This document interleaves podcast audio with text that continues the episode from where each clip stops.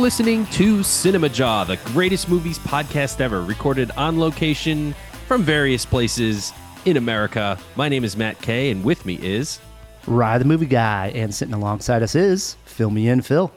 Hello. This week on Cinema Jaw, Matt, we have what we like to call a review o rama. Review O Rama. This is when we have three or more reviews. What reviews do we have this week? We have Indiana Jones and the Dial of Destiny, Extraction 2, and No Hard Feelings. Great little This is- batch of films. This is going to be very exciting to talk about these films. Unfortunately, due to family uh, interference, let's call it, Matt was not able to see Dial of Destiny yet. So I got to do that review solo. I'm sure Heather will really appreciate you calling her girls' night family interference. That's what we call it here on Cinema Jaw. Family interference. Yeah. My wife had something to do. Imagine that. But we are going to talk about No Hard Feelings, which is why we're celebrating Jennifer Lawrence Month, which is the last week we are celebrating the great Jennifer Lawrence. No guest this week. Matt, you are up in Michigan as we record, so we're not in our, our Cinema Jaw studio. No guest. We are going to play Stump the Kubinski this week. The topic in honor of Indy Jones is Harrison Ford movie trivia. I'm ready. And just so you know, speaking of being in Michigan, hanging out with my sister, she brought it up again. She really wants to uh, to to to pit us against one another in trivia and play host. Nice, nice. That, gotta- that gotta- is going to go down then at some point. This is her cinema jaw fantasy. We have to like fulfill it. It's just I don't want another Kubinski involved in this, but Well, like I mentioned, if it has to happen, it has to happen. Technically, she's not a Kubinski. Technically, She's been married, Anymore. changed her name, right? Nay Kubinski. An ex an ex Kubinski. well, let's kick things off with a Jennifer Lawrence fact. We've been having some great ones this month. Let's see what ha- what Phil has for us this week. Yes, yes. Uh, I this is something that uh, who was it? One of the jawheads had written in when we had asked about best Jennifer Lawrence performances. Uh, I think I'm pretty sure. Uh, but before becoming an actress, Jennifer Lawrence kicked off her career. Uh, in media and in Hollywood by starring on promo promotional commercials for the MTV reality show My Super Sweet 16. Ah, yes. Uh, and and the program itself was tailored uh, around 16 year olds getting birthdays that they quite frankly do not deserve uh, and it, it, emphasis on 16 year olds uh, a little dirty secret that we were able to look up a, a hollywood inside scoop is that jennifer was only 14 at the time. So we've been lied to. These Imagine that. atrocities must stop It- what's odd is normally it's high school students, especially in movies, it's older kids playing high school students. In this case, it was a 14 year old acting as a 16 year old.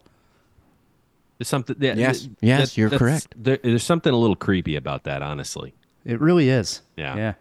It, why? I feel like it's weirder for a grown adult to play someone in high school. It's uh, I, I don't know the whole the whole show is is kind of gross and and materialistic. Yes. Yeah.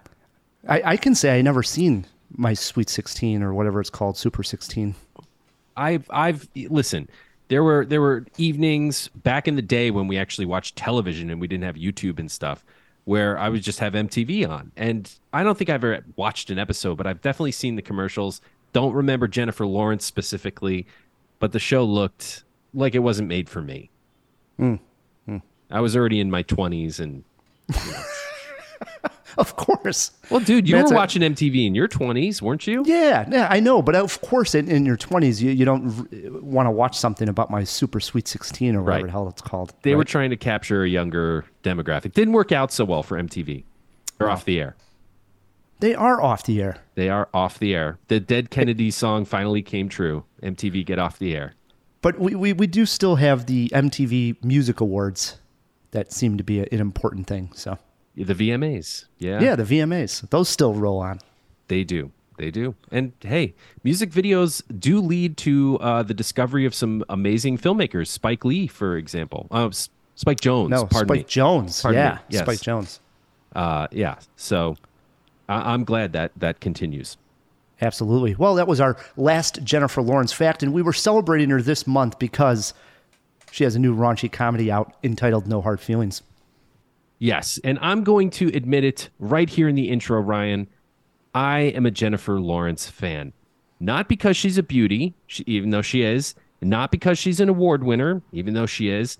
She just feels down to earth. We've been discussing this all month. Whether that quality is genuinely real or meticulously manicured, it's, it's irrelevant. I'm a fan because I can imagine being her friend, and that's so rare. So when I saw the trailer for No Hard Feelings a while back, I was very intrigued. This is a different type of role for Jennifer. True, she has dipped her toes into comedy more than once, but here she is in a broad comedy in the tone of a film whose title should begin with the word bad, as in Bad Santa or Bad Teacher. Reprehensible people comedy, to coin a genre. What an interesting role for Lawrence to take, and a risky one. Plus, the trailer made me laugh out loud. But would those be the only laughs? Ryan and I hit the theater to find out. I'm an Uber driver and I don't have a car. Come on up. His parents said if I quote date their son, they'd give me a Buick Regal. You won't even rent your house out, but now you're gonna rent out your badge? You have a Roadrunner tattoo covering your entire back. I don't think you should tell anybody what to do with their body. Nope. All right, Ryan, let's start out with the synopsis. On the brink of losing her home, Maddie, played by Lawrence, finds an intriguing job listing. Helicopter parents looking for someone to bring their introverted 19 year old son out of his shell before college. She has one summer to make him a man or die trying. Maddie promises to date his brains out. Wackiness ensues. What I want to start off asking you is Ryan, does this concept work? Helicopter pa- parents hire a woman to sleep with their son. Well, it's based on a true story. The Craigslist ad. Yes, the Craigslist ad is real. That is where the genesis of this script came from. Wow, what an interesting fact. I did not know that. True story. And and there's a line in the movie about helicopter parents willing to do anything for the kids that they're even willing to F them themselves if they had to. And obviously that's played for laughs. I, I had no problem believing in the premise. It, it worked for me. Um, as for Lawrence taking on this risque role, as uh, you call it, loved it. I don't want to see the raunchy comedy go away. I also want to point out the chemistry she had with Andrew Barth Feldman. The whole movie rests on their chemistry. This dorky kid and this very sexy and sex positive character that Lawrence plays have to sort of collide and then have a, a, a, bond. And that worked for me. She's sexy in a clumsy way, right? She's not like like a femme fatale or something like that. She's she's a goof. Uh, Right. yeah, I, Cause, cause, but I agree her- with her- you. Yeah, her, her character in general is is just a goof and, and like somewhat I mean, obviously she has issues with intimacy and commitment. And she's kind of goofy in, in general, but she's trying to act sexy in the movie. Right, which is what makes it funny. Her she's Right. that she's trying to be sexy. She's so over the top sexy. Yeah. Right. Uh, all right. I I, I thought it, it was a good turn for her. Um, so we mentioned the helicopter parents, and I think this is actually what most people will walk away from this movie thinking about. What's up with Gen Z? And and is, have we really gotten to this point with helicopter parenting? Like, is this is this? You you did not find the concept far fetched. Right. I, I did not. And and as far as the subtext goes of the movie, where I would actually concentrate on not so much the parents and, and Gen Z, but Gen Z and the millennials is where I think the subtext uh, is at. And, and it's interesting today. Before we hit record, I was going over to see how the uh, Rotten Tomato scores are on this because spoiler alert, I'm positive on this one, but I wasn't sure where, where fellow critics were going to land overall, you know? So Right. I was going going through Rotten Tomatoes and I pulled a quote that I found very interesting interesting from uh, a critic, uh, Leslie Felperin on uh, Rotten Tomatoes. And the quote is this It's one of the first comedies to foreground the millennials versus Gen Z culture clash, contrasting Maddie's sex positive but callow confidence with Percy's intense fragility. Now, I myself like laughing at millennials, and I think this was one of the first times I was able to here. Um, So, so what you're saying is, as a as a bitter old Gen Xer, you you just like the fact that the two generations after you are now fighting each other. right. That the So- millennials are coming of age. They're old now. And we're, we're, we're going to get to, to this when we, we talk about break down a couple of scenes, but there's a party scene in here where Jennifer Lawrence has to go to this party and it's full, filled with millennials. And we'll discuss that a little bit more. But I think there, I was not expecting there to be so much subtext in this in a movie that I, I was going in thinking it was just going to be a flat out raunchy comedy. Right. And I was shocked that there was more substance to this. It was trying to say something. I'm not going to go so far as to say it, it made some, you know, unbelievable statement or the subtext is the reason why you want to see the movie. You want to see it for the comedy. But I was happy that there was something else to latch onto, something to talk about. And I think it was making a point in its own way. Uh, and I think a, a a positive point that, that we can talk about. Yeah, frankly, uh, we can talk about it if you want, but I, I don't know how to untangle it. Like, I, I don't know if there is necessarily a solution other than to just laugh at it. But there are two. Go ahead. You, you want to talk I- about it? Well, just a, a little bit uh, Okay. in, in the sense that the film even exists. There, me, you, and I believe Phil off air had a conversation. I think we were walking um, when we were talking. Maybe it was after a podcast, and and you were mentioning that you think the the raunchy comedy is going to come back in a big way. Like that the pendulum has swung one way. Everybody's so uptight and you, you can't you know make jokes sex jokes anymore that it's going to eventually swing back the other way and we're going to get this you know Well, I mean, it does. revival of the raunchy comedy Sure. perhaps perhaps but even the the the way this exists the film exists i think is in contrast to the at least the the vibe that the millennials are, are giving off How, how so? well in, in the sense that they're uptight about uh, making a lot of uh, laughter you know like you can't make jokes anymore about certain things without getting canceled and this pops up in the movie she she makes a, a, crude joke at one time and they're like say it again and they pull out their phones like millennials do Those are the Gen wanna- Zers, dude. Those are the high school kids doing that. They they want to they want to get everybody on uh on film Right, right. But you're mixing up the the, the Sorry, generation. I'm mixing up the two. Yes, Right. I'm, I am mixing up the two. But the Gen Zers are pulling out their their phones and uh, they want to um, they want to film Jennifer Lawrence making this crude joke, right? Mm-hmm. And so. I, I I think that's part of it is like that the, the movie even exists, I think is a good thing. I guess. I mean, it, it's so funny how true it is because, like, I, I don't want to. I'm dancing around spoilers here, but you come to find out that the party, which seems like this this rager, right? There's like a keg. There's people running around with fireworks, and uh, you know, you walk into any raunchy comedy from the '80s or even '90s, and you you've been to this party in other movies, and then the parents are there, you know, which is so. It's like, yeah, of course the parents are there, you know, like it it just rings true and it's sad it's sad like It is. I, I walked away kind of down in a way even though i had a really great time and i thought the movie was hilarious it's like oh what have we become you know Right. And and I know I've talked to this. I, I don't have kids, and, and but I've talked to people who do have kids, and even you, uh, to the degree of parents hanging out with their kids so much more, and Right. not. We, like, I don't think parents realize that they're not letting the kids be free enough, and what what that means ultimately on, on how they grow up and their experience of growing up. You know, I, I grew up going out to a lake house. I'd be in a rowboat. My brother and cousin were five years older than me, and and we would go out on a rowboat. I must have been like eight, and they were thirteen. We had no life preservers. We had fireworks with us. Probably stole a couple of you know hams, cold beer from my dad's thirty pack, And my brother and cousin would would drink a beer each and think it was so cool, and I'd be blowing off. the parents didn't know anything. Like this just would not happen anymore. You know? No, no, it wouldn't. No, it wouldn't. And and it's an interesting movie because of that.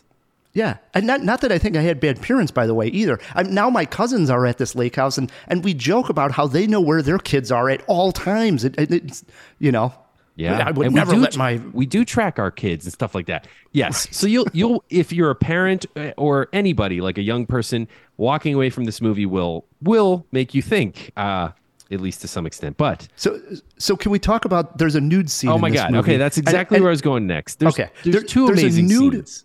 there's a nude fight scene in this. Yeah. and Jennifer Lawrence kicks butt in the nude.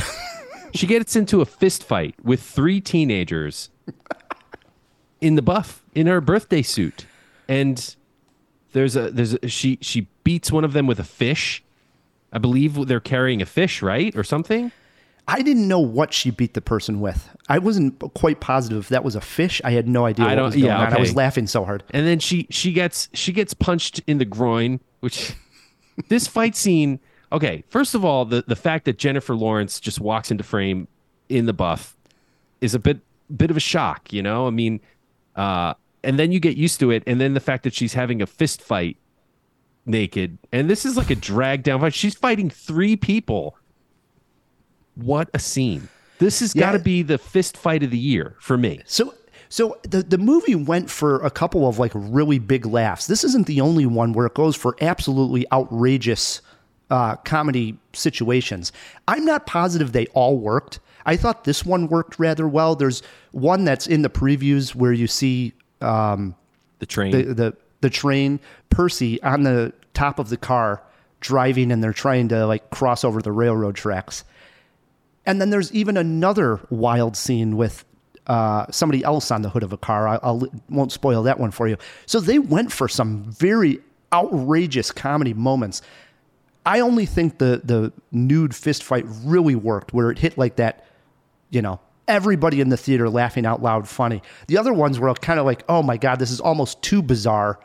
Not that I didn't laugh, but it, it didn't quite hit the, the high comedy notes. You know what I mean? Yeah, fair enough. There's some stuff that didn't work for me too.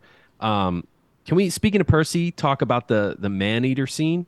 Because I think that's the other side of the whole Gen Z coin. How how insulated they are, but they're they've all grown up with with uh, YouTube tutorials at their fingertips. So you talk about a song, and then the next day you see them. There's this amazing performance of Hall and Oates' "Man Eater" on the piano in the in the the prom date scene that was kind of unexpected and it was a really like kind of a poignant moment in the film It was. it's, I was the pivot touched. right yeah I was touched. Hats off. We're, we're celebrating Jennifer Lawrence this month. This is the power of Jennifer Lawrence because, yes, Percy can sing, right? He's talented. But the camera actually focuses on Lawrence's reaction to how talented he is. And she completely sells the scene. And you're drawn into the moment. And it caught me off guard. Usually, something, the, the, the movie on, on a downside is very formulaic in, in overall. I thought I would have normally saw this coming that this would have been the song that he played, but when he got up to play the piano, I had no clue. Well, A, I didn't think he was going to sing. I thought he was just going to actually play the piano, like, you know, maybe classical music. And he goes for that song, and it was like, oh my God, right, this makes sense. And the focus then is on Jennifer, and, and she completely draws you in. It, it actually makes everybody, I think, a little bit of, emo- you know, emotional watching the scene. yeah that's eh, she takes it to heart because she starts to think about the lyrics and what they mean about her and her character Yeah. And and speaking of her, you think this was a good movie for her? Yeah, I think so. I don't know, man. I don't know. It's a little strange that she's taking on a role where her character is like supposed to be the old one over the hill. Now, granted, she's playing against a 19 year old guy. Uh, so, yeah, compared to 19, I guess 32 is old. But Jennifer Lawrence is far from past her prime. You know what I mean? So that I thought was a little odd. Like if she was in her 40s, I mean, it would have made the movie weirder. But then I'm like, oh, okay, I guess. But that to me was a little, I didn't like that as much because I think that speaks to the old Hollywood machine. Like, and maybe that was their point, but like how how female actresses are less valuable after their 30th birthday or something. I was like, eh, I don't know about that. Well, as we learned, one of our first facts from Phil this month was that she had a baby. She'd been Sure. somewhat out of the spotlight for a, a little bit. I, I think this was more of a strategic move than than we think. It she probably saw the material and liked it and wanted to do it just for the comedy chops, but it also is a great way to come back into the Hollywood spotlight and and play this sexy character that a lot of people are going to see and still remember. Oh yeah, Jennifer Lawrence is sexy, funny, smart. You know, her character is really put in the spotlight here, and I, I think not only does it work for this movie, I think it does help her. You know, the next two, three film roles she's going to get.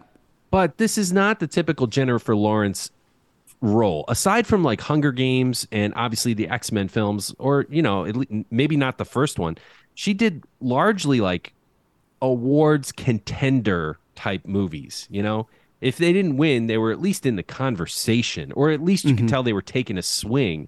And she did big, serious roles. Some of them were funny, like American Hustle and stuff like that. But for the most part, even though funny ones were like in award type movies, this is not that. This is it's fair to say a step down or at least a step in a different direction. I think it is risky. I think it was bold and and I support it. I, I like it. I hope it turns out to be a good move for her. I, I do too. I mean, I'm again going back to the the subject of just uh, an A-lister, her level taking on a raunchy comedy like this doesn't happen all that often. You oh, know, hardly ever. and so I'm just glad to see that somebody had the the guts to say, "Yep, this is what I'm going to do. I'm going to make this movie." And if she doesn't go in completely, you know, full on, the movie doesn't work. She has to absolutely go for it. Well, she and did a nude fight it. scene. I mean, I know. And Doesn't so get much more hats off- committed. hats off to her. She committed fully to this, and I think because the chemistry that she has uh, with Percy in the movie, I mean, I, it, it works. It works for me. All right, but well, let's talk about the the ending without spoiling it. I thought I thought the ending was a little unsatisfying. Where this movie leaves you, and I guess it's a little tough in comedy, so maybe that's not a fair criticism. But it, it doesn't exactly like wrap everything up in a bow. I was like, meh, with the ending. So I, I wouldn't say unsatisfied, but I, I would say it didn't hit like the high marks that I, I would have hoped for the film. But this comes back to the problem I, I would say if I'm nitpicking here is that the movie is just too formulaic all the way around. We we sort of can see where it's going to go. Just exactly how it's it's going to end is kind of the question. What's up in the air, but.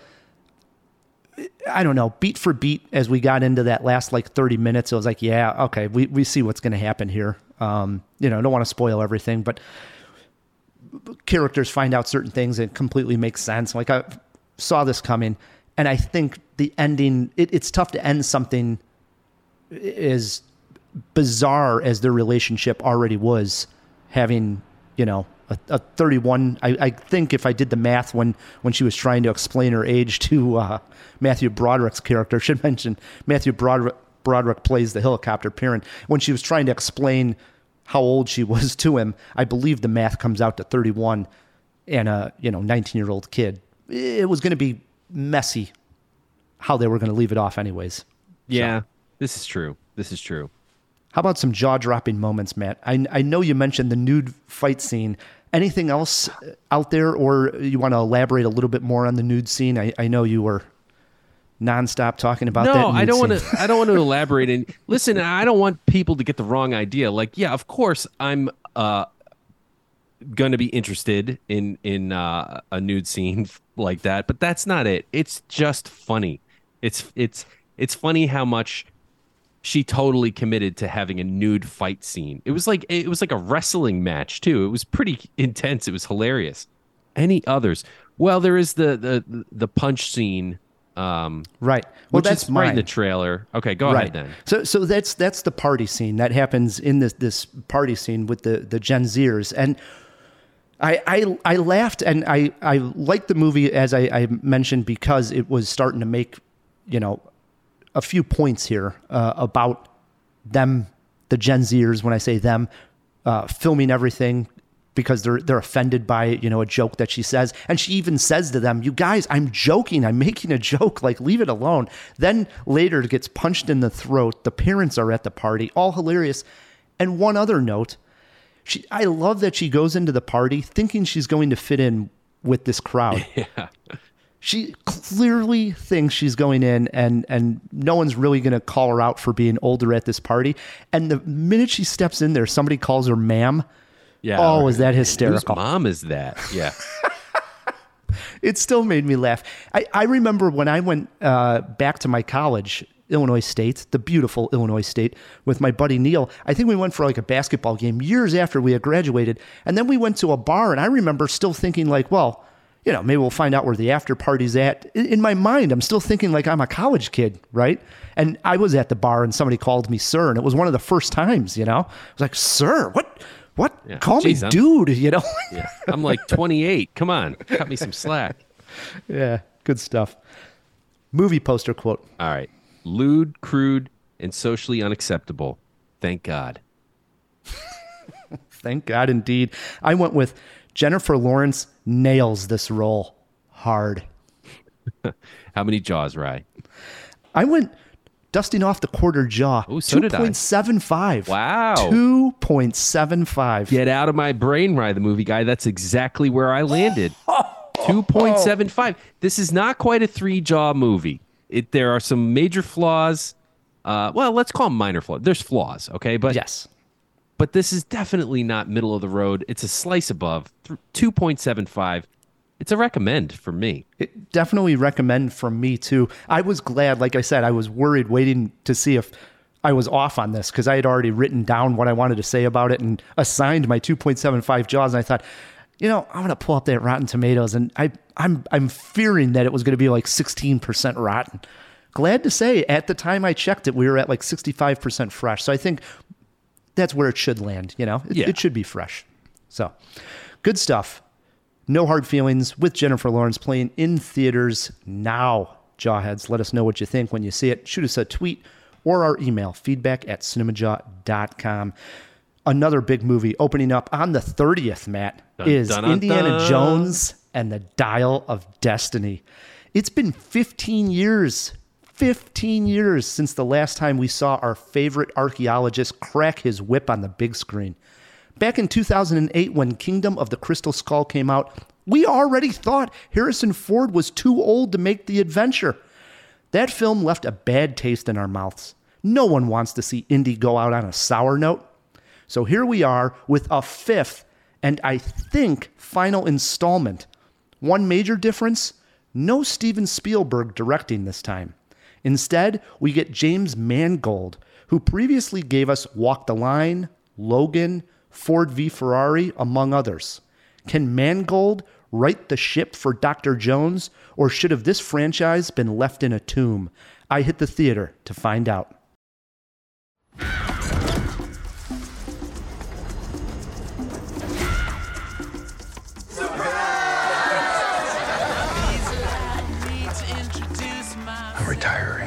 Well, in that case, what are we drinking?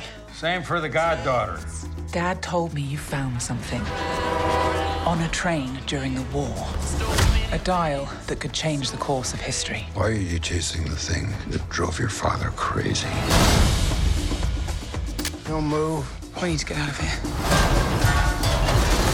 Stop! Sorry. Helena! Dr. Jones, get him. Indiana Jones and the Dial of Destiny opens up with a flashback to 1944. We get a de aged Harrison Ford that I thought looked pretty good. However, the voice of the 80 year old actor did not match the younger image on screen. Slight issue with that.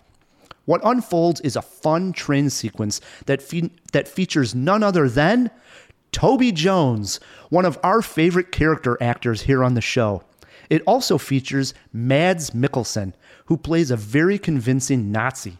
Flash forward 25 years to 1969, and Indiana Jones is now elder and about to retire from his teaching job when one last adventure pops up. Let's start with the good news no Shia LaBeouf. No silly action scenes. Okay. I was just gonna say, is that is that good news? I mean, I didn't think it was terrible. Anyway, go on. No silly action scenes that sees people swinging from the trees. 80 year old Ford holds his own when it comes to the actions on screen. He's aided by Phoebe Waller Bridge, who plays his goddaughter and someone who is also interested in finding the Dial of Destiny. The two of them had good chemistry together. Mads Mikkelsen is a fantastic villain. This overall felt like a return to form for Indiana Jones. However, the energy and movie magic that made the series so special is missing. The best way I can describe it is like seeing your favorite band when they are younger and rocking arenas compared to seeing that same band when they're older and still playing. Gone is the vitality that made them stand out. It's as if they are a cover band covering themselves. I think James Mangold and Harrison Ford gave us a great Indiana Jones adventure here. One that will play great years from now on a rainy Sunday when an Indiana Jones marathon is playing. But if you're hoping to be blown away like you were back in the 1980s, you're going to be a little disappointed. All that said, I'm still recommending Dial of Destiny and had fun with it. It just hit different this time. Uh, they missed an opportunity to get short round back in this. You know, Well, just won the Oscar, right? I know. That would have been Should have got him in. freaking a. Yeah. But in a way, I'm glad that they didn't. I, I don't need all the nostalgia gimmicks. Fair Indiana enough. Jones itself is nostalgia. There, there's the moments of the hat and the whip that are going to pop up, and there's your nostalgia. Do we get a shadow? Do we get the shadow of him putting on the hat?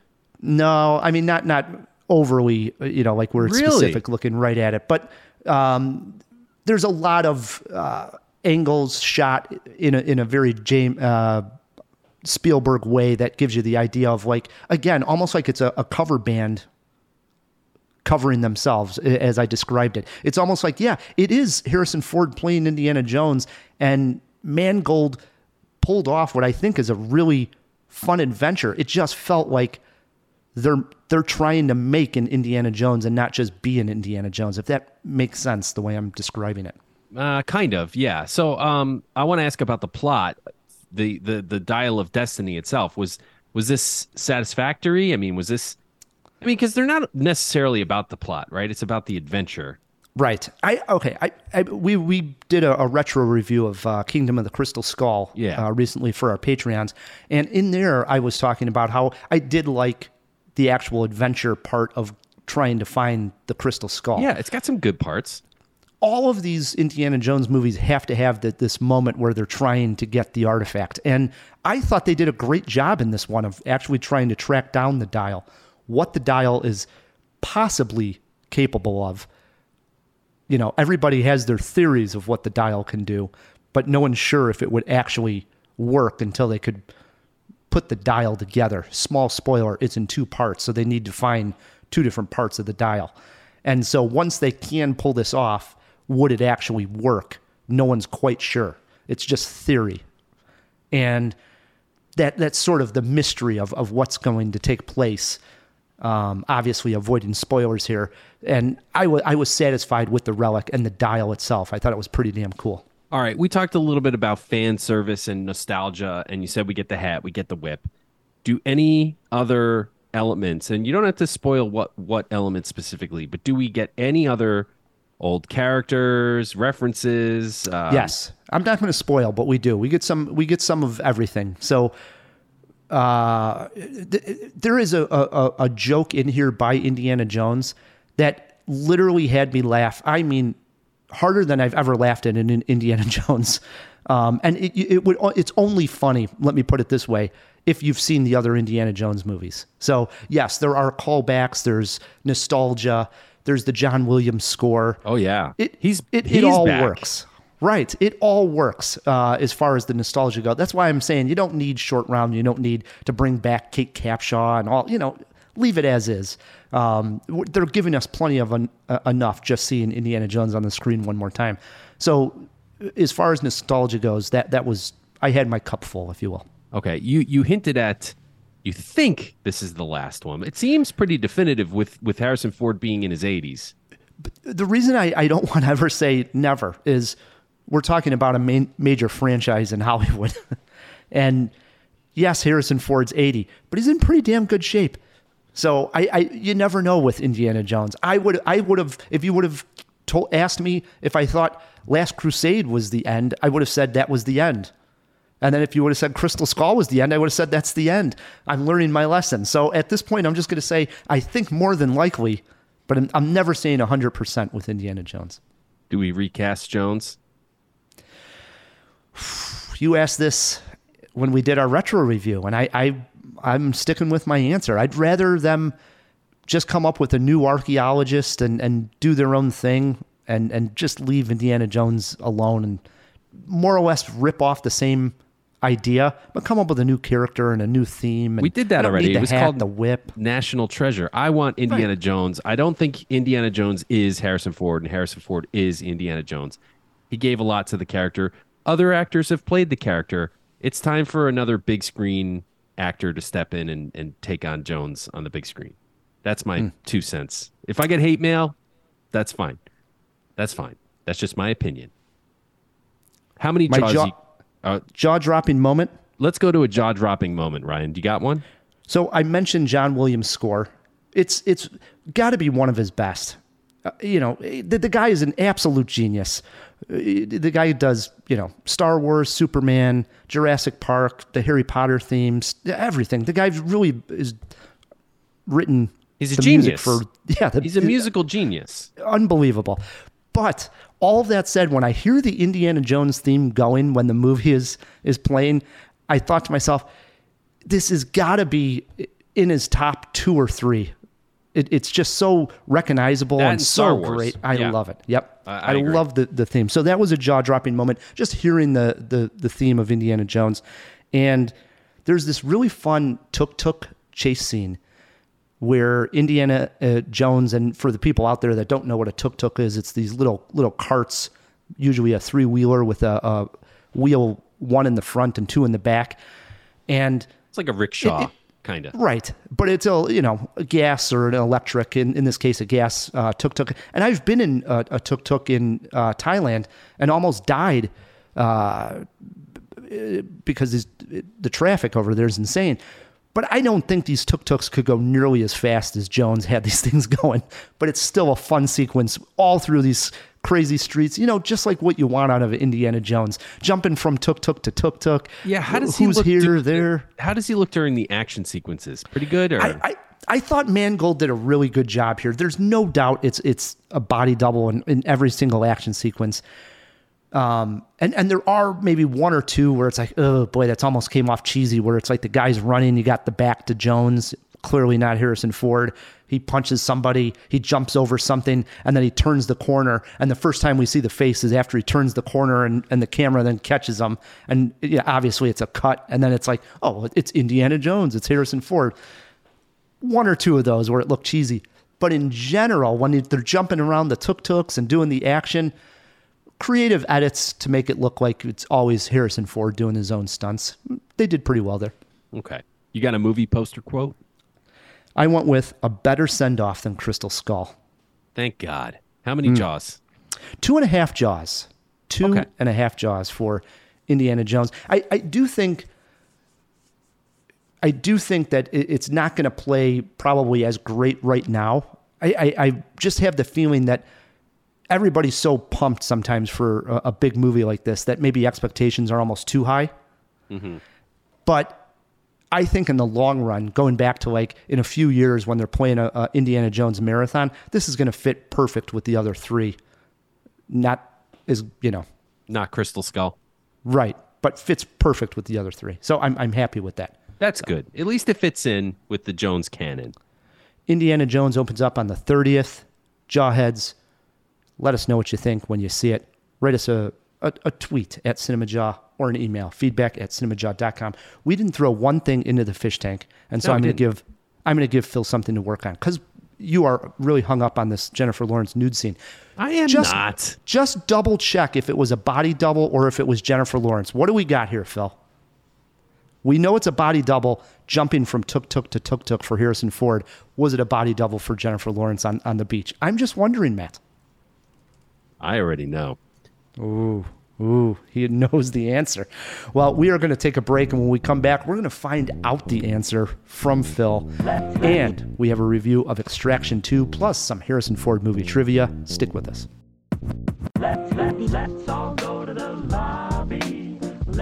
We close out Jennifer Lawrence month with a clip from American Hustle. In this clip, she just blew up her microwave by putting metal in the microwave. And here comes Christian Bale to find out what happened, and comedy ensues. I told you not to put metal in the science oven. What'd you do that for? Don't make such a big deal. Just get another one. I don't want another one. I want the one that Carmine gave me. Oh, Carmine, with the one that Carmine gave me. Carmine, Carmine. Why don't you just marry Carmine? Get a little gold microwave and put it on a chain around your neck. You want to be more like Carmine? Why don't you build something like he does? Instead of all your empty deals, it's just like your fucking science oven. You know, I read that it takes all of the nutrition out of our food. It's empty, just like your deals. Empty, empty. That's bullshit. It's not bullshit. I read it in an article. Look, by Paul Brodeur. Bring something into this house that's gonna take all the nutrition out of our food and then light our house on fire? Thank God for me.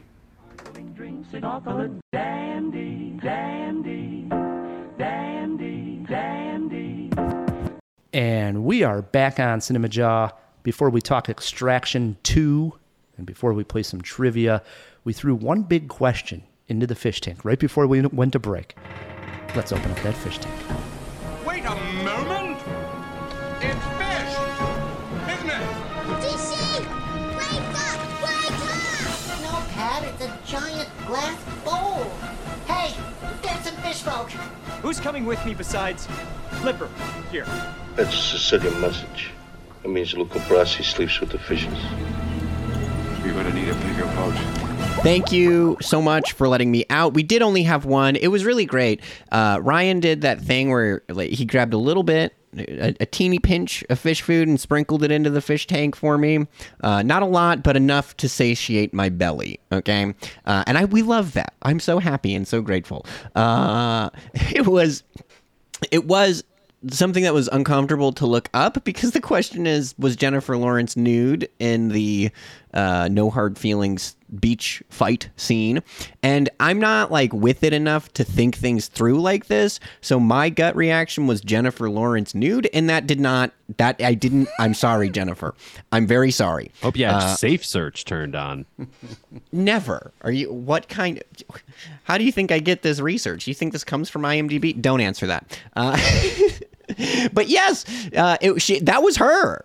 She was full front. That was there was no body double. That was Jennifer Lawrence. Uh, I, I guess she was uh, in an interview saying that she was more comfortable doing stuff with her body since um, uh, Red Red Sparrow. Uh, yeah, that's that's that's Oh, just Jennifer.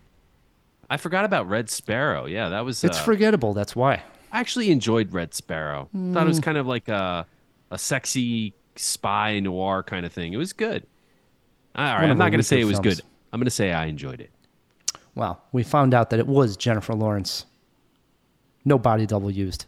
Yeah. While, while we're in the fish tank, next week on the show, Matt, Hmm. vacation.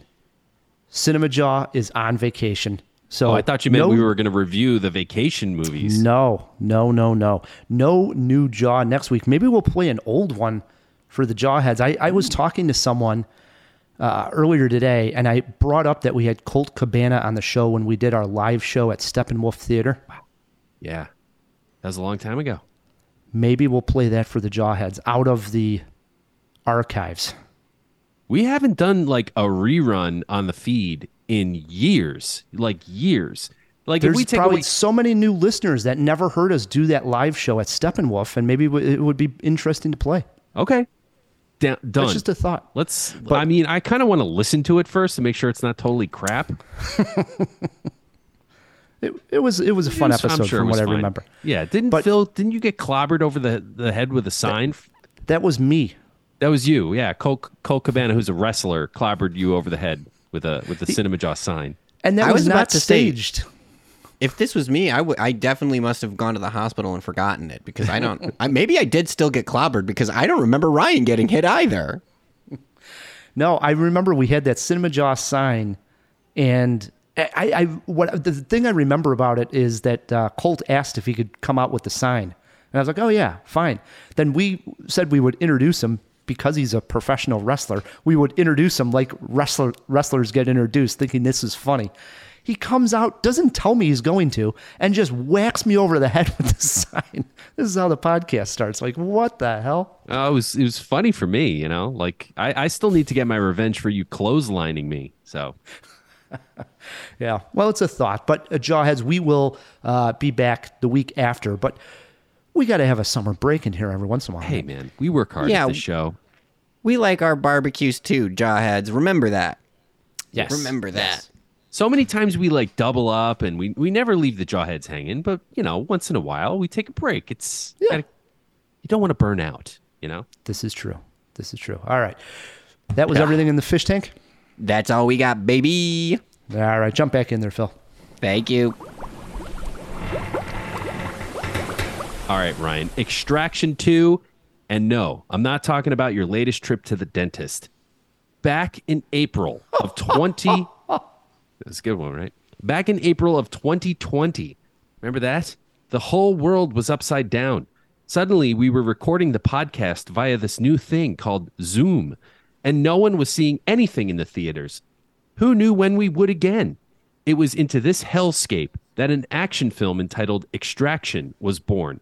It starred Chris Thor Hemsworth, and while I don't remember it all that well, I remember that it was highly decent with some good humor and great action, with a decent dose of heart, and was one of the better straight to streaming pandemic films of that year. A minor surprise hit, if you will. Three years later, the pandemic has been officially declared over. Do we still need a shoot 'em up type escape?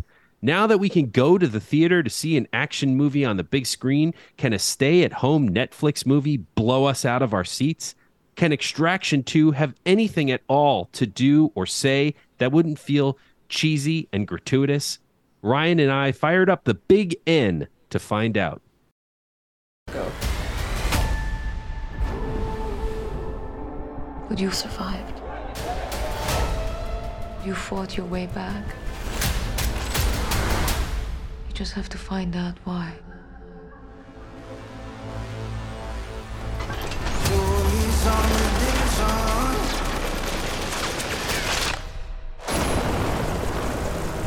We got a contract.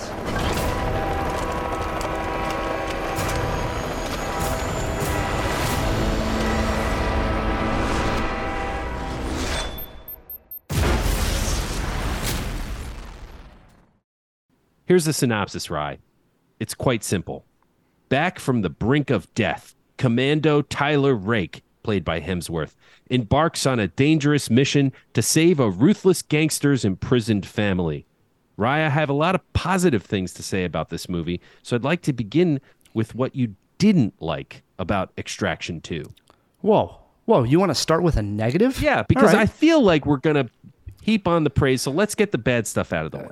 Uh, okay, I don't like to talk negative right away, but I'll I'll do it if that's what you want, Matt. I think what holds me back on these extraction movies is, and I do like them, so I, I'm I'm even gonna let the jawheads know now. I am positive on this, but I don't connect emotionally to the characters involved in extraction. Chris Hemsworth and his team, I don't I don't gel with them. I don't um I just don't connect in, in a way that I'm I'm rooting in any way for the characters that much. As much as I as much as I appreciate the action on screen, I'm, I don't feel like I'm rooting for the characters like I do in other films. I watch them and I am entertained. Don't get me wrong. I, I, you said you don't remember the first film very much. I remember liking it, and I remember that there's really well choreographed uh, scenes that start at uh, in a, a apartment complex in yeah, there. that chase was great. But I'm foggy about the characters, and I, I think that's goes back to not connecting to this uh, emotionally. That's why I think I don't remember all that much about extraction, the first extraction to begin with. I, I think we're missing that connection as, as well made as these films are. Well, I got to disagree with you a little bit. I actually thought that they dialed up the emotion uh, two clicks, exactly two clicks this time around. Hemsworth is a good enough actor with just enough emotional range to give us a believable damaged soul. So when the emotional beats do hit, I felt them. I felt the the love and the trust that he has with his team. I felt the grief that he feels when people um, when he loses people throughout the movie. Uh, and at the end, the emotional payoff for me had weight, had gravity because largely because of Hemsworth and the rest of the cast to boot. But I, I thought that he he brought the goods. See, I, I not at all. I mean, the exact opposite for me, to be uh, completely honest. I, I watch these movies. I'm completely involved in the film as far as like you know, shocked actually with how much work and practice must have went into some of these scenes because they're so well choreographed from the camera movement to hundreds of extras to uh, Hemsworth in, in the fight scenes excellent. Everything across the board, like wow, top notch stuff. And I I end the movie and I'm like, you know, if it, it hit me emotionally, I'd, I'd be like, wow, these are some incredible movies. These are like Jason Bourne. These are like John Wick. I, but I'm not I'm not I'm willing quite that. yet. I'm not willing quite yet to put the the extraction movies on that level simply because I don't connect like I do to the the characters in those other films. I would say this is going to be an unpopular thing. Not as good as Bourne. Agree with you. Doesn't quite have the emotional gravity of a Bourne, but I kind of connected with this a little bit more than John Wick. And it's interesting to make that this comparison because the Wick series is is are these movies spiritual siblings. They're both directed by a stuntman turned director, um, and they're, they both have really stylized action sequences. But the difference is the Wick universe got so top heavy and cartoonish and unbelievable and disconnected from our reality that it was still really fun to visit and I had a blast with those movies, especially the third one, which I think is the best of the series, Parabellum. But it it, it they left me, you know, feeling like okay, that was fun, but it wasn't real. The extraction movies are are set in a world much more closely resembling our own world. Like when when an attack happens in a high rise downtown in a, in a city, police show up. Characters go to jail after their you know fight scenes and stuff like that. It's it's much more grounded, and for that, it, I connected with it more. Hmm. That that's interesting. I I do know what you mean as far as the world uh, being much closer to resembling our own, and I, I appreciate that as much. I I do think, um, boy, I can't even remember the name of that movie. Oh, The Gray Man with Yeah, that was um, fun. Who, who was the star? In, yeah, it was Gosling. Yeah. Um, yeah. The Gray Man also w- was one of these kind of films, very similar. And, and I remember having an issue with that in the sense that it, it's like it, it's too big. There's too many people uh, dying, and Right, the and action sequences are right. It's just so over the top that it, it can't happen. Right? It, it just it's unbelievable. But this didn't feel Um, that way. I thought. I do agree with that, but that doesn't mean necessarily that I connected with the characters emotionally. All right, fair I, enough. I do believe I do believe that you're right that there, it's it resembles our world more, but I that doesn't mean I, I connected myself emotionally to the characters any more than the other ones. Uh, is this is this a franchise we're hoping to see a third out of? They do strongly hint now that there's been a second that there will indeed be a third, but it's just a hint. Yeah, yeah. I, I mean, I, I, we talked about Netflix looking for their their franchise. It seems Uh, like I think when maybe they found it here. Yeah, and, and you know, it's this and it's the Enola Holmes. Yeah. There, there's no doubt there's going to be another Enola Holmes, which is, is great, I think, for, for Netflix. And I think there'll definitely be a, a third extraction film. I'm okay with it too. Again, I just wish I cared about these characters a little bit more. However, however, the filmmaking, and, and if we could talk about these action Let's sequences uh, a little bit, because the filmmaking is really top notch here. And and I I uh, am absolute sucker for really well choreographed and filmed action sequences where you know exactly what's going on, and this film has plenty of it. Um, This there, is there's Sam, some Sam Hargrave is the director, and the Russo brothers penned this film. Right, the Russo brothers are, Mm-hmm. are involved. Obviously, yes. There's some really great long takes with, I mean, tons of action going on, and I'm I'm a sucker for those. Like, because then you know how much they must practice where everybody has to be, where the camera has to go. It's always uh, a fluid motion, and they they pull it off The train meticulously. sequence. It's it's it's great. So- Yeah. Uh, there, there's there's a sequence where he pops. He, they- they're they're escaping in a train, and he he attacks a helicopter with a with a 50 caliber machine gun, one of these belt fed machine guns, and it's just it's it's breathtaking. And then like, I, I don't want to spoil anything, but it's it's an extended action sequence on a train. The whole thing was it worked for me in a big big way. And Yeah. then some We- of the we- fight scenes are amazing, just as good as anything John Wick has to offer. I, I, I agree. It, it's funny because he doesn't use a handgun here very much, and I think that's probably on purpose. Because if he was using a handgun, it would be too wicky, too too John Wicky. Because he, he uses a machine gun here instead in most of his scenes, and then obviously a knife. you know, yeah, and a knife, and then some hand to hand combat, much like John Wick does. But if all of a sudden he picked up a pistol and he was he was doing the same thing that he was doing with the machine gun, we'd be like, well, Jesus, this is John Wick. It's literally the same exact thing. But for some reason, he goes machine gun, and it's like slightly different, and and he's more military esque than John Wick. There are slight differences here. He Right. seems to have more of the the military background. But if, if I'm absolutely stunned by a scene, I mean shocked. How about how they lifted the training sequence from Rocky Four, where Rocky is in Russia in the in the snow, which is that- one of our favorite. It, it it's one of our favorite close. montages of, of all time is Rocky training in Russia. There is a scene where okay, Chris Hemsworth was near death at the end of the the first extraction, but he survived. But near death, could barely walk. He's in a hospital. They show him. I mean, he's he's in rehabilitation. He's barely intubated. can put one Yeah. one foot over the other. Finally gets to like a, a cabin. I think it's the same cabin that Rocky stayed at in Rocky Four. I'm not positive, but possibly. and he starts to do outdoor stuff like Rocky. And this is how he Chop- gets his chopping strength back. wood, pushing boulders on a sled. Oh my goodness. I mean, that was literally lifted right out of Rocky Four, and I couldn't be happier for it. I thought that was hysterical and, and I enjoyed it. Having a little bit of Rocky Four in my extraction. I- It didn't it didn't occur to me that it was very rocky, but uh, it was satisfying. It was oddly satisfying, and now I know why. So good good on you. Good observation.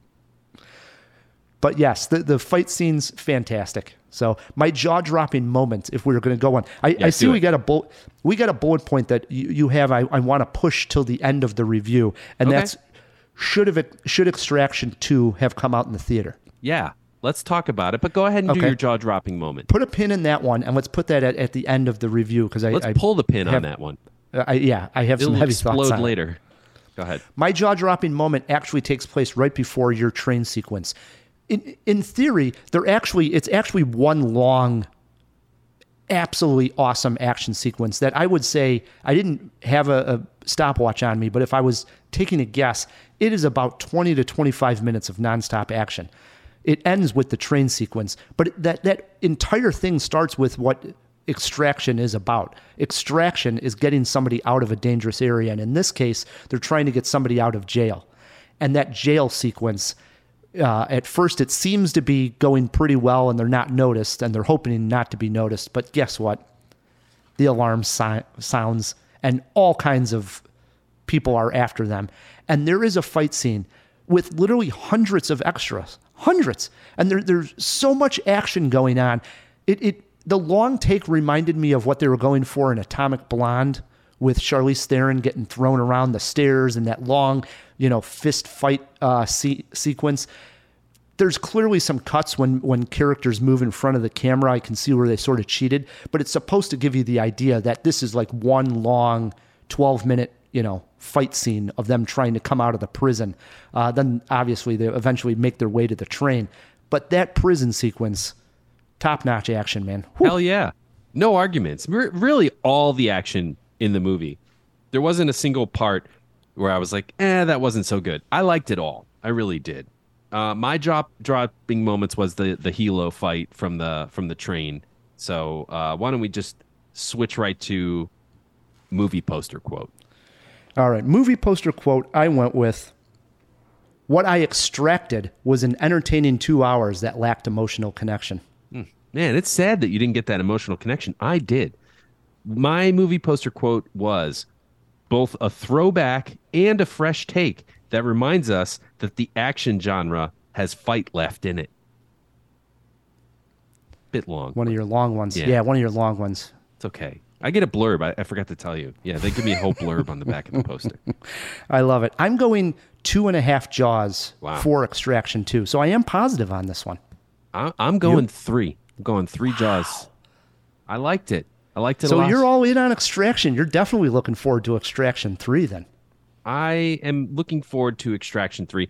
This is, listen, if you're a fan of action movies, and let's talk about the theater too. If you're a fan of action movies, this is top notch. It's right up there with a John Wick. Uh, I, I think anybody who's a fan of those films would really like Extraction. So, should ha- it have been in a theater? Okay. So I have major thoughts on this. And and so I, I needed a little bit more time to talk about this. Should have Extraction 2 been in the theater? Yes, the answer is. For for guys like me that like the big screen experience, one, it would have been nice to see all that work that was done on on Extraction 2 on a bigger the biggest screen I can see it on. I, I would have appreciated Feeling that. those explosions in the Dolby Atmos theater. Yeah. Yeah. But I, my reason I wanted to put a pin in this and talk about it now is, is the larger uh, issue that I think Netflix has on its hands here. Here, Netflix seemed to be the absolute giant, and it's so interesting how things have swung here. Um, the way we feel about the theater experience uh, versus streaming, streaming versus theater. With the pandemic, and we were doing the podcast, we said it here when everything started going to streaming and then Warner Brothers announced that they were going to do a full year of streaming and in theater at the same time to see if that worked. There was all this stuff. And and we had discussions on it. We said well it's sort of the end of the the big theater experience. Everything's going this way. It's all about streaming.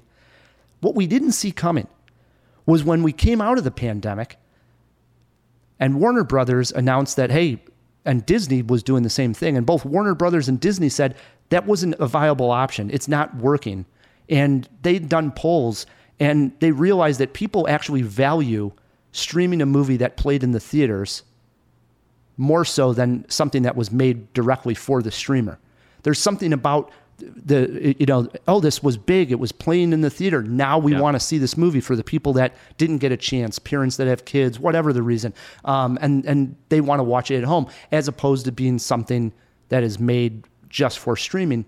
And at this time uh, at all the studios now, when you see a, a trailer, it'll end or it'll say at one point, only in theaters. It's a sell point now. It's a big movie. It's almost like this puts it in a new category. It's a theater movie. It's not a streaming movie. It's a theater movie. It's it's another little tactic to get you excited.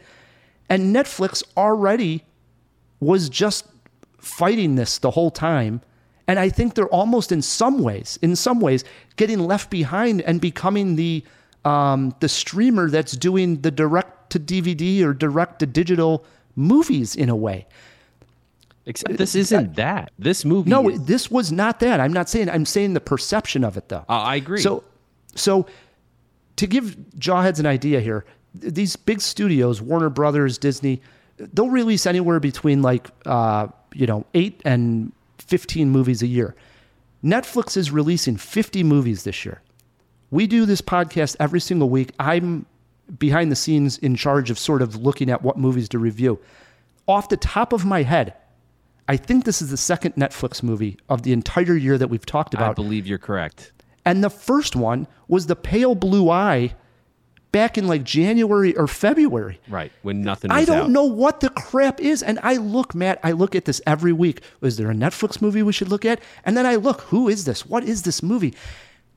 And in my mind, I'm like, my God, they're becoming the direct to digital platform. Like it's it's like I don't even think of going to like, ooh, what's the new Netflix movie?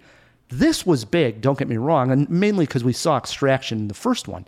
Right, and everybody But I think remembers they have a it from- problem on uh, on their hands. You know? I do too. I, I think that uh, if we do see an Extraction 3, it'll probably come out in the theater. Like, why wouldn't they put it out in the theater? I, I get it. That's not their platform, but they still make money as the studio, and then they will get more eyes on them on the stream. I, I agree. So so here I, I actually I've thought about this and, and here were a couple of ideas that I had if, if somebody working for Netflix is listening to this podcast. they listen. Oh, yeah, man. The CEO listens. So a couple of things. One, they always have to lean into the film festivals because that gets some buzz if they play like in the early part of the year. Right, in theaters. Get at least yeah, get at least four or five movies at Sundance. It gets some buzz. It gets, you know, people talking about it and then those come out in the following weeks. And then obviously do that at the end of the year with Toronto and, and so forth. But they also do this uh, event that they call Tudum, which is supposed to be uh, the sound that it makes when the Netflix uh, app pulls up. Tudum. Tudum, okay. So they call it their Tudum event, and they do it somewhere, and I don't know exactly what it is all involved, but they basically play like previews. Throw it away, Netflix, and, and change it up to this. This is what I would suggest.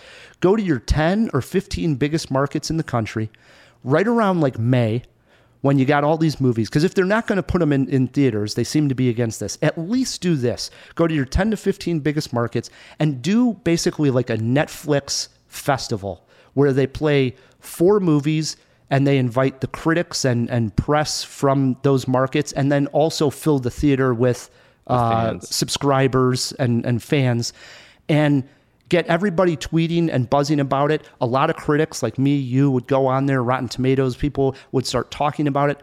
At least it makes those movies feel like they're actual movies. You know what I mean? Like they've played in a festival, they've played in uh, theaters where people are seeing them and talking about them. And I think that would help people then be excited and know about their films a little bit more than than just popping on Netflix and being like, "What is this? Should we watch it?" You know? Yeah. Well, hey, man, I don't say this often, but that was a good idea, Ryan. That's a really good So- idea. I mean, yeah, it's it's like you you thought that through a little bit. It, I did, and and one other thing that they could do that they did do last year with uh, Glass Onion, the Knives Out movie. Glass Onion played for one week. They actually promoted it very heavy, and they did like a ten day. They called it a ten day theatrical run around Thanksgiving. So do that again around Thanksgiving, and then that came out at the end of the year. Like it gave a reason to go see it. Like I have Netflix, but you know what? I can see it a month early in the theater. But do that also around, say, the 4th of July. They have this uh, movie coming out with uh, Gal Gadot, um, Heart of Stone, I think it's called. Also going to be a, one of these kind of action movies. Play it for 10 days around the, the 4th of July and then have it come out on Netflix in August. You know, stuff like that where it's, oh, okay, it was a theater movie and now it's on Netflix. That I think it would really help than just putting it on the streamer. Are you listening, Netflix? Take in, take notes. Take notes. There you go. I, that- I- that's why I wanted to save it at the end. I, I had a rant. I'm off my soapbox. Jeez, man, could have saved that for the next time you won a cinema war. All right. Extraction 2 is playing on Netflix. If you see it, Jawheads, let us know what you think. Let's play some trivia. Let's I've- end this one. I've been waiting. It's, we're going into summer summer vacation where we're off for a week, and I want Matt not to be stumped. I don't want him, you know, pissed off. So I hope you I hope you do well here, Matt. All right. Hopefully, you, you threw me a couple of softballs. Let's go. I actually didn't. We're talking Harrison Ford. I figured I got to make these tough. Harrison Ford movie trivia. Matt needs three or more not to be stumped. Here we go. Ready? Ready. Question one How many Oscar nominations does Harrison Ford have? Zero, one, two, or five? Hmm. Zero, one, two, or five. Okay, Harrison Ford. Wow. I got to imagine he's got at least one. So that's my guess. One. That is correct. He has been nominated one time for lead actor in Witness. Yep. Yep. There you go. That makes a lot of sense. Matt is on the board. One question, one question correct. Number two, Matt. Harrison Ford starred in one film directed by Robert Zemeckis. It co starred Michelle Pfeiffer. Name the film.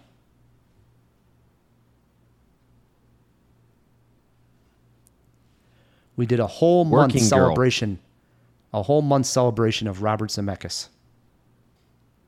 Final answer? Working Girl. That is Regarding Henry. Ah, okay. One more guess. Melanie Griffith. Michelle Pfeiffer. Oh, Michelle Pfeiffer. We are looking for what lies beneath. Yeah, I was thinking mm. Melanie Griffith for some weird reason. All right, go on. Damn it. Damn it. Matt is one for two. Question three. Harrison Ford appears in two. Okay, I, I, meant to preface this question with don't just blurt out an answer. Think about it. Okay. All right. Harrison Ford appears in two films directed by George Lucas. Only two. Name them both. Don't blurt it out. Think about it. Okay. So George Lucas and Steven Spielberg collaborated on the Jones movies. Yes, this is directed by George Lucas. American Graffiti That is correct. and directed shit. What's the other one? oh, wait. Directed by George Lucas. Uh, A New Hope. He nailed it. Star Wars: A New Hope and American Graffiti. I thought it was sort of a trick question. It, it is because, he doesn't because- direct Empire Strikes Back. and he doesn't direct Return of the Jedi, and he doesn't direct any of the obviously later films that uh, The Right. Force Awakens. So, and he doesn't direct the Indiana Jones. I thought it was tricky, It's but all right, tricky. definitely. Not American Graffiti. You got to give me props for that one. Yep, yep. Matt is two out of three, so he only needs one more correct. Question four, Matt. Harrison Ford appears in one film directed by Francis Ford Coppola. Name the movie. Wow. Harrison Ford, Francis Ford Coppola. I wonder if there's any familial uh, relation there, Ford and Ford Coppola. Because I don't think it's his middle name. I think it's like a, a a hyphenated last name. I could be wrong. You're wrong. Am I? Um, hmm. it's not. That was Ridley Scott. Who directed? I don't Your know. best, your best bet is to think of a Francis Ford Coppola movie. I- um, This is a tough one. Apocalypse Now. We're looking for the conversation. Oh yeah, Hmm. dude, I gotta watch that movie. I've never seen it. Very, that was a tough one. So it comes down to this last question. He needs this correct, not to be stumped. Here we go, Matt. Hope, hopefully, I wrote this question so that you understand it. Here we go. Besides Star Wars and Indiana Jones, Harrison Ford stars in two other sequels. And, and by sequels, I mean he was in the first film and the sequel, like in both movies. I understand what a sequel is. Okay. thanks. But I mean, he starred in the original and the sequel. Got it. He, he did this in two other uh, instances, not Indiana Jones and Star Wars. Name either one of those instances. Just one? Yeah. Blade Runner. Okay. Yep. Any guess on the second one? Um, no. I'm really glad I came up with Blade Runner. Um, it was the Jack Ryan series, the pa- uh, Oh, the yeah. Patriot Yeah, and yeah. Clear and Present Danger. Yeah. That's it. Wow. It's funny because he seems like Mr. Sequel, you know, because he's in these big franchises like Indiana Jones and Star Wars. But then after that, it's really just Blade Runner and the Jack Ryan. And that's it. Yeah. All the rest are one off movies. Did you ever see Regarding Henry? Never. I like that movie. I, I need to catch up with a few uh, Harrison Ford. In fact, uh, he was in The Mosquito Coast, which was turned into uh, a series on Apple TV. I've never seen the, the movie. It's Helen Mirren and Harrison Ford, and this must have been like mid 80s. And it's playing on 35 millimeter at the Gene Siskel Film Center next week. And Oh, wow. I was planning planning to go see it. I'm Going to hit up uh, Rebecca Fons and say, uh, I'll be over there. Nice. You know? Yeah, let me know So- what you think, man. Maybe I'll try Yeah. to join you or something. check it out. So Matt was not stumped this week. You get to go on vacation, a a, a, a winner, Matt. I always go on vacation a winner, Ryan. Whether or not I win on Cinema Jaw, I'm a winner inside. You know who else is a winner? Wow. Phil me and Phil. Well, there's And something, all right. That's who. That's who we want to thank first, Phil. Oh, of course. I wouldn't want to be anywhere else. Happy 4th, uh, early, of course, for you two, but happy 4th of July Jawheads as well. We're going to miss you guys on vacation. Well, Matt's not because Matt's a winner, but me and Ryan will. hey, I still miss the Jawheads, man. Everybody be careful with those fireworks. And the jawheads we miss the most are Patreons. Thank you for supporting the show. If you want to join us on Patreon, go over to patreon.com slash cinemajaw. We're doing some fun things over there, and it, it really is a great way to support the show. It would mean the world to us. The other way to support the show is by leaving us a review. Yeah, wherever you're listening to this, take your phone out of your pocket, click leave a review, especially if it's Apple Podcasts, because those help and it's free. And it uh, you can tell us we suck. It's okay. Just be honest and uh, you know we prefer five stars, but whatever you got in you, just drop a few stars. We want to hear it. Let us know how to make it better. That's what we want. We want to make the job better. Always. We love doing it. Always. Absolutely. Until next week, I'm Ryan, the movie guy. And I'm Matt K. And, keep on jawing about the movies. movies.